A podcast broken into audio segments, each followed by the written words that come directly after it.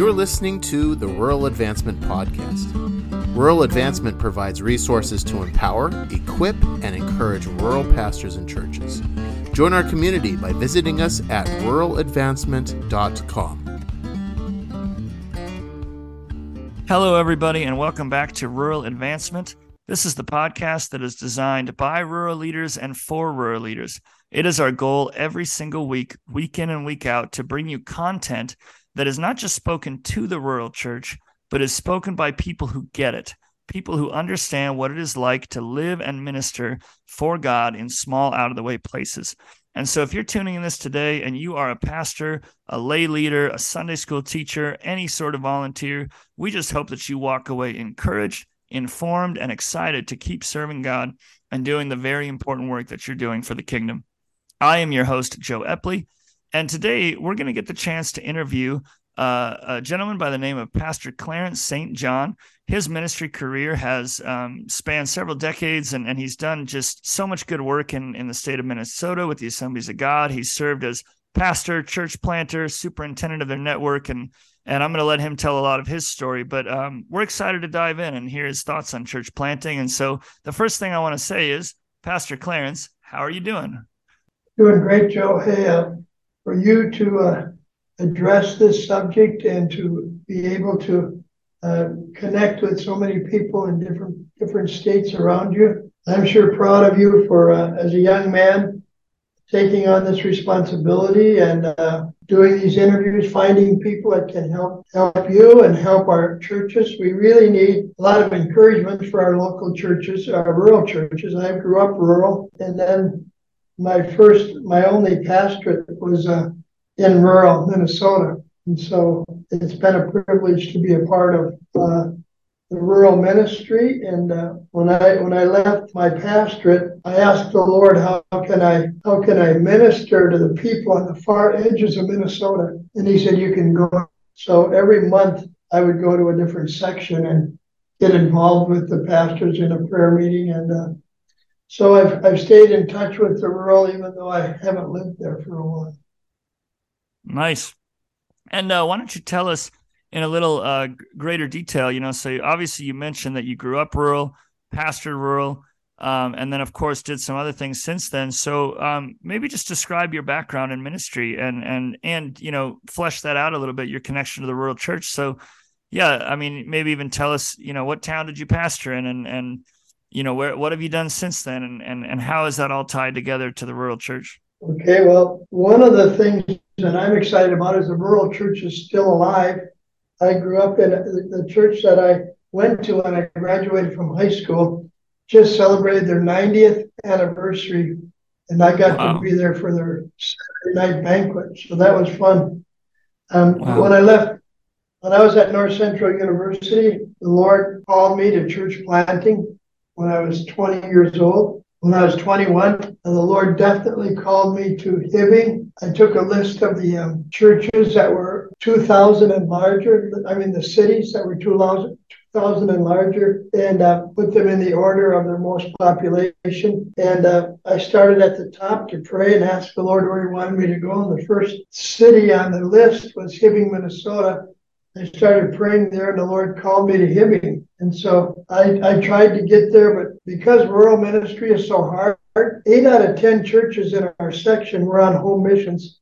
And uh, the church had closed three times. And so the district decided that wasn't a good place to go. So um, I, were, I was a youth pastor for two and a half years while I was trying to get to Hibbing. And finally, the district uh, gave me permission to go right after I got married. Again, I went to Hibbing town of uh, 20,000, about 18 to 20,000. It started with uh, four adults and uh, started out with, it was, there were some hard days, but um, in, the, in our eighth year, we were running about 110 and we planted a church in, in Chisholm. And I like to say this, uh, we had, uh, we had a church with two locations before it was legal. Chisholm was eight miles away. We pastored uh, both places for a while until I could find a pastor, and so um, it was a, it was a fun journey. I loved uh, I loved pastoring, but I also knew I, I, drove out I drove through Chisholm one day and the Lord said, You're not meeting people in Chisholm. You don't know the mayor, you don't know the police chief, you don't know the undertakers, you don't know anybody.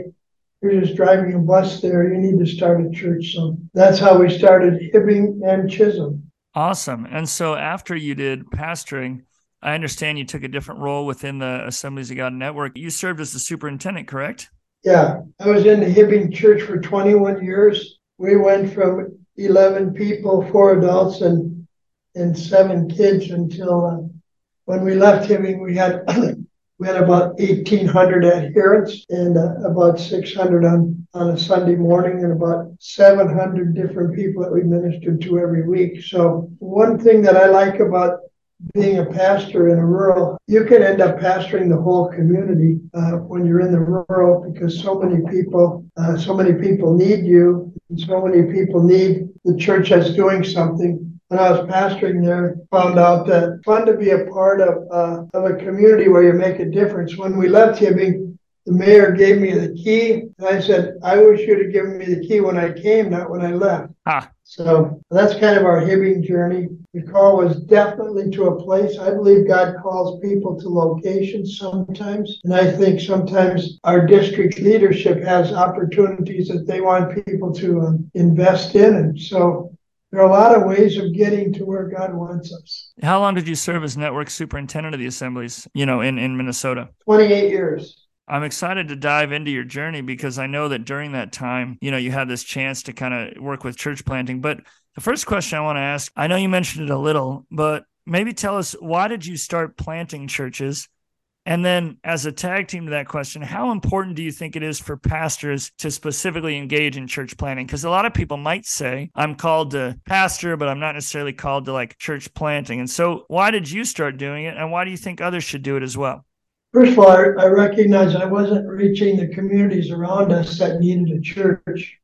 And uh, when I became superintendent, I asked the presbyters, will this be a church planting district if I become superintendent? Because if it's not going, if you don't want to be a church planting district, then let's vote again because I'm not gonna, I'm not gonna take the job. Sure. So uh, the Lord put on our heart that we should be church planters. When I was up in Hibbing, and uh, was the uh, presbyter up there. The presbyter is the one that's kind of a head of a region in our district. And while I was presbyter, when when we went to Hibbing, there were nine churches in the section. And uh, as I was presbyter, we started Hibbing and Chisholm.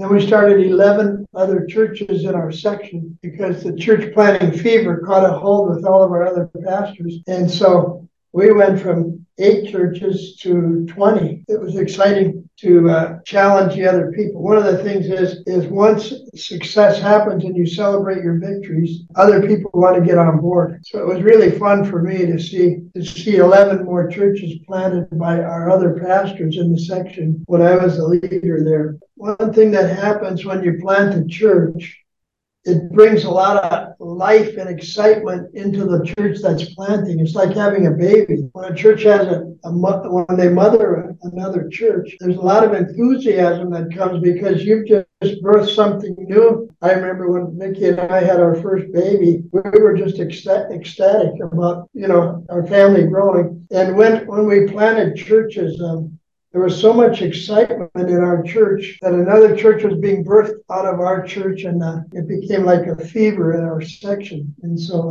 uh, it was um, it was a wonderful opportunity. One of the things that I like to do is celebrate our victories, and so every time we planted a church, we celebrated victories. Well, while I was superintendent for 28 years, Minnesota started 175 new churches in, wow. in Minnesota, and um, we have we have church planters that uh, some one church planter is planting he's planting a church every year. And, wow! Um, so he he came from a church plant he came from a church that was planting churches, and now now he's actually our state church planting director, even though he still pastors, and he's doing a wonderful job right now in Minnesota. Our dream is to have uh, 13 new churches every year the next 10 years. It kind of gets momentum and, and it, it's it's catchy. I, when our church, um, when we had a baby, pretty soon there was, you know, there were 17 kids in the nursery and everybody else was having a baby too. It gets kind of yeah. so that that's the way it is in church planting. I think if you celebrate it enough, and so that was my uh, that was my dream to have a church planting district.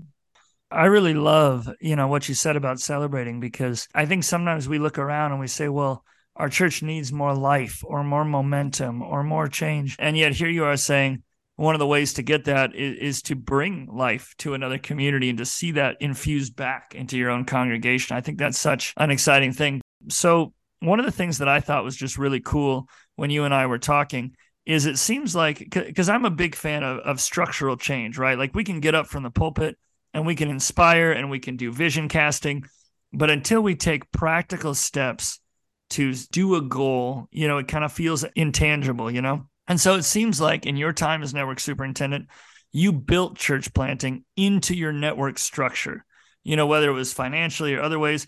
And so, can you paint a picture of all the ways that you tried to tangibly encourage church planting from your role as network superintendent? Like, what kind of steps did you guys take? Well, our, our first our first real launch was uh, we said let's plant ten churches in this next year, and so I, I took a tour of our district and went to every section. I raised 180,000 to plant 10 churches. And so then, then I tried it the second year and I raised 38,000. So huh. people liked it the first year, but uh, you know, it, it doesn't always keep going. So you have to create new avenues of how to do it. And, and uh, one of the things that we've adapted in Minnesota is um, every church plant a church or every church partner in planting. Not every church can plant, but every church can partner in planting. And uh, and what happens is people start once you plant a church. A lot of times we have we have now churches that are in, they have kids. They have they have a church plant, and they have a grandma, a grandchild, and they have a great grandchild. Some oh, wow. have three generations. It's exciting to see what's happening. Our church in Sartell uh, was planted by a church in Cold Spring. Cold Spring is a town of 3,000 the pastor there started a church in 19, uh, uh, 1994. He planted eight churches out of there. And it's a, it's a town of wow. 3,000. He's That's incredible. Eight churches out of there, and several of those churches are planting churches. So once once someone sees it happen, it becomes a part of their DNA. Now the churches that were planted are planting, and those churches are planting. So and so I think the key that I was excited about when I was superintendent is we kept it in front of the people all the time. We're gonna, we are a church planting district. We want to plant some, a church in your section. So um, when I became superintendent, I, I took our church planting director, and every month we went to a different section. And so we, we had 12 sections. So we'd be to your section every year. We, we'd ask the question, where do you need a church and what church needs our help? And so if churches were in trouble, we wanted to be there to help them. And we wanted each section to to plant churches. And so pretty soon every church, every section was planting churches. Nice. Very nice. And I really love, uh, you know, because I, again, I always like to summarize and think it through, but like, I love that you guys put money aside. You know, from what I understand, did you tell me that even the the Minnesota district at one point took a percentage of its like general fund or whatever you want to call that and like as a network put that aside for church planting was that something you said yeah i was on the church planting committee in minnesota before i was superintendent for the last 40 years 7% of the general fund that comes into minnesota goes to church planting that that percentage as your district grows and as your ministers grow you know, there were only 700 ministers in Minnesota when I came. Now there are 1,400. Wow. And those people help with the financial picture. And now 7% of our income is a huge number for us to help plant churches. In fact, right now we have money in the bank. We haven't used it all up yet church planting, and we're, we're, uh, we're aggressive. One of the things that we do do is there's a national committee it's called it's it's a church planting network. They really help us, and, and our our church planting director takes about forty to fifty church planters. If you've been in church planting for the last three years, you get to go with. It takes thirty or forty. Last time was sixty. of Minnesota people to this network of dreaming and planning. How can we do this better? And so um, then we we learned from every every district in the United States at those meetings. So it kind of becomes a once momentum starts. There's nothing like the big mo. Once momentum starts, you know, and it keeps going. It helps you keep going. Absolutely. Well, and I also think of what like a local church could do because all the steps you just mentioned as a network. If there's a local pastor tuning into this podcast, you could also take a percentage of a of a church's general fund and you could put it in front of that level of people and you could you know even designate a layperson to kind of help lead a charge on church planting or a pastor. You know you can create positions. I just love steps of intentionality and i think what you guys have done as a network if there's an individual pastor listening they could also replicate that in some way even in their local church you know whether it was to to reach the next community over or to put money aside or or you know be present in those towns and try and step that up Man, that's exciting stuff. I want to ask you uh, the next question, and so um, you know, I, I had asked you this question because it always intrigues me. But but if you had to label the single most important quality of a church planter, you know, because pastors are asking, "Am I that kind of person? Can I do that?" What what is that most important quality in your opinion? Endurance. nice. If you if you're uh, connected with a church plant, you have to be determined. When I'm going there, and nothing's going to discourage me. Nothing's going to stop me because uh, you get discouraged every day when you're the only person there. And so you have to say, okay, let's yeah. see this through. And so the idea of being endured till the end, that's the thing that helped helped Vicki and I. Uh, we knew we were called and uh, we're going to be there through thick and thin. And uh, difficult times will come. About our 15th year in Hibbing, the mines closed and we lost 100 people a year for five years moving out. And our church grew even while we were losing 100 a year. And, and so, uh, wow. but we're determined to stay. When, the, when they said the mines were closing, the Lord asked me what I was going to do. And I said, Well, I said, I'm going to be here. And our whole staff said, no matter what happens, we're going to be here. And so we had we had four staff members at the time. They all stayed through thick and thin and God began to give us more than we were losing. And so wow. the, the, endurance, uh, I'm going to be here, I'm going to stay with it. But the thing that really helps is to connect with other church planters and to connect with other mm. people that are in similar situations as you're in. And a church planter can't, you know, like now you've been on a staff. If you go plant a church, you'd be all by yourself.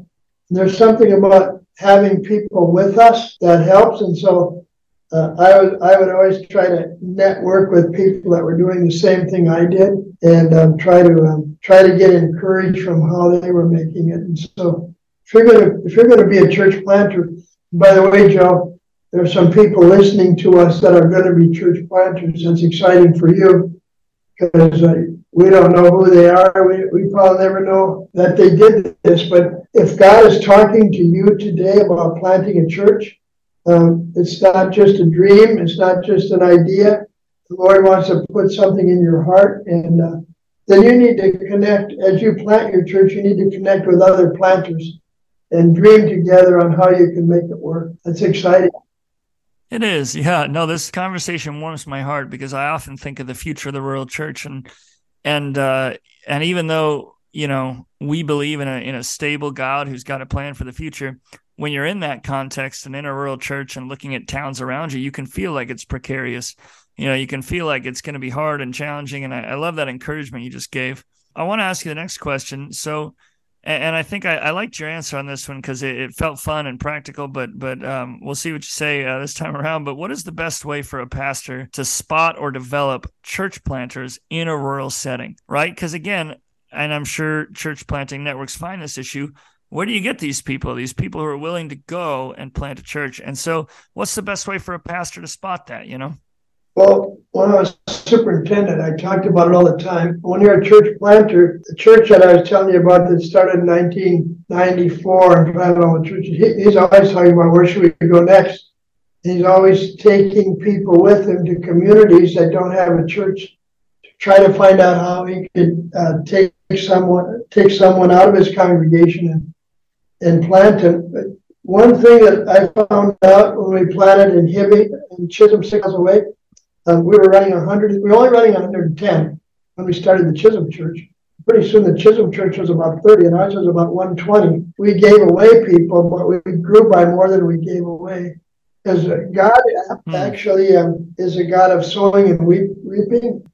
God's not going to be uh, behind what we do if we're not trying to be uh, giving and have a missionary heart, and not only for home missions, but for foreign missions. And uh, God's never going to owe us anything. If we give away 10 families, guess what?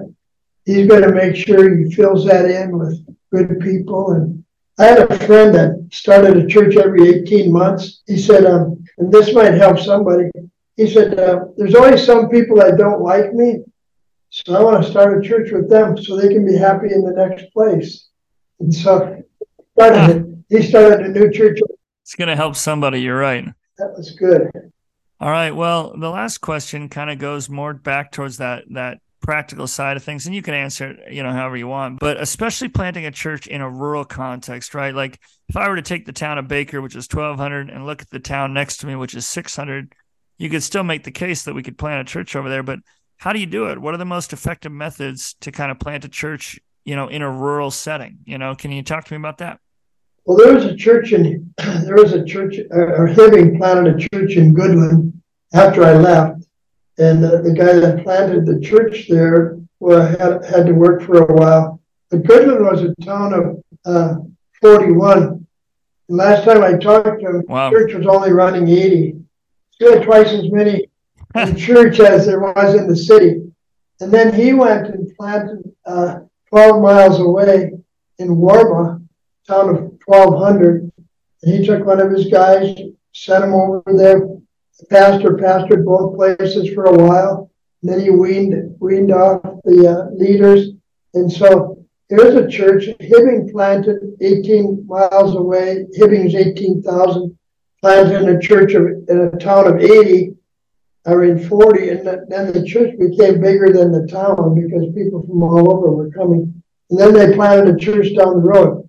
It's like a philosophy of ministry that we have to adopt. I am going to be a church planter. You know. So when I went to the district office, I said, God, I'm not, uh, you called me to church planting. Now I'm a district superintendent. And he said, why don't you plant churches all over Minnesota? And so um, we started a church planting uh, program. During that time, we, as as I was excited about it, every every church planter was excited about what they were doing, and then many of those planted out of their church. And so it becomes kind of a, a planting fever and a partnership. I really think a lot of churches could, um, let's say you're not going to plant a church, you're just going to start a Bible study 10 miles away. And uh, they're never going to be a church, but they're going to be a strong Bible study with a strong leader. And so you could have three or four of those. Uh, communities with 10 or 12 people that uh, come to your church on Sunday morning and they have a Bible study in their city on Sunday night. And there's a lot of ways to keep planting. Every everything we plant doesn't have to become a uh, full-fledged church. I was planting in Chisholm, six sure. miles away. Then we started. We tried to plant a church in um, Nashwauk, which was 13 miles away, and it, didn't work. And so we closed down. You don't have to, everything doesn't have to be success forever. But some people got saved in Nashwauk, and then there wasn't enough support there, and I couldn't find a pastor there. So some things you start, what you start doesn't always work. It's like when you plant seeds in the in the farming community, not all of them come up. But um, I I wasn't discouraged because I did my best over in Nashwauk too. Nice. Well, and I love that. Uh, you know, I, I, really think some of those practical things. It, eh, I, I love it. I think it takes the pressure off too. And you say, hey, we can we can plant the church without having to say we're planting the church. You know, doing a Bible study in a neighboring town. That's something any church could yeah. do. You know, sending somebody out, doing these small things, and if they turn into something great, but if not, it's kind of like you said, somebody got saved, lives were changed. You know, we're making efforts, making headway, and and I think it's you know, and correct me if I'm wrong, but but just from what you said, it seems like the Lord's going to catch the fire, and we just we just got to be obedient regardless. That's right. You know. Yeah. But um, Jesus said in Luke, uh, as he was ministering to the people. He said, I have to go to other cities also. And when Jesus was here on earth, he, that was one of his sentences. I need to go to other cities also from chapter uh, from Luke. I believe that was in his heart. Paul went from city to city planting churches. The New Testament churches said they turned the world upside down. That's what God wants us to do. So, um, Joe, I'm excited about what you're doing. Now I heard that you're going to be the state youth director. And I don't know if you can keep this uh, excitement going for this uh, extension of your youth ministry, but uh, I think what you're doing right now, you can keep alive and uh, help pastors all over the region. Hey, I do want to say one more time, uh, Pastor Clarence, I just do want to extend a thank you for being on today. Well, thanks for the privilege of you know, I, I don't get to do this very often, but thank you for the privilege of let, letting me network with a whole region of people. If you're a pastor in a small town, your church isn't too small to plant at least a Bible study next door. Let God put it in your heart. What God puts in your heart, do it with all your heart. Awesome. Well, thank you for that encouragement. Yeah, and uh, and to finish up here, we just want to say one more time, thank you for tuning into Rural Advancement. Again, this podcast exists so that uh, you can not just hear people speak to your context, but hear people who understand it, who have been there and lived that journey. So we hope you again you feel encouraged, inspired, and informed. And of course, you can find uh, this podcast on Spotify or Apple Podcasts, but also true to the rural form. A lot of ways this podcast is going to spread is just by one leader sharing with another leader something that encourages them. And so we hope you do so. For this week, I have been your host, Joe Epley. He has been Pastor Clarence St. John, and we will see you next week.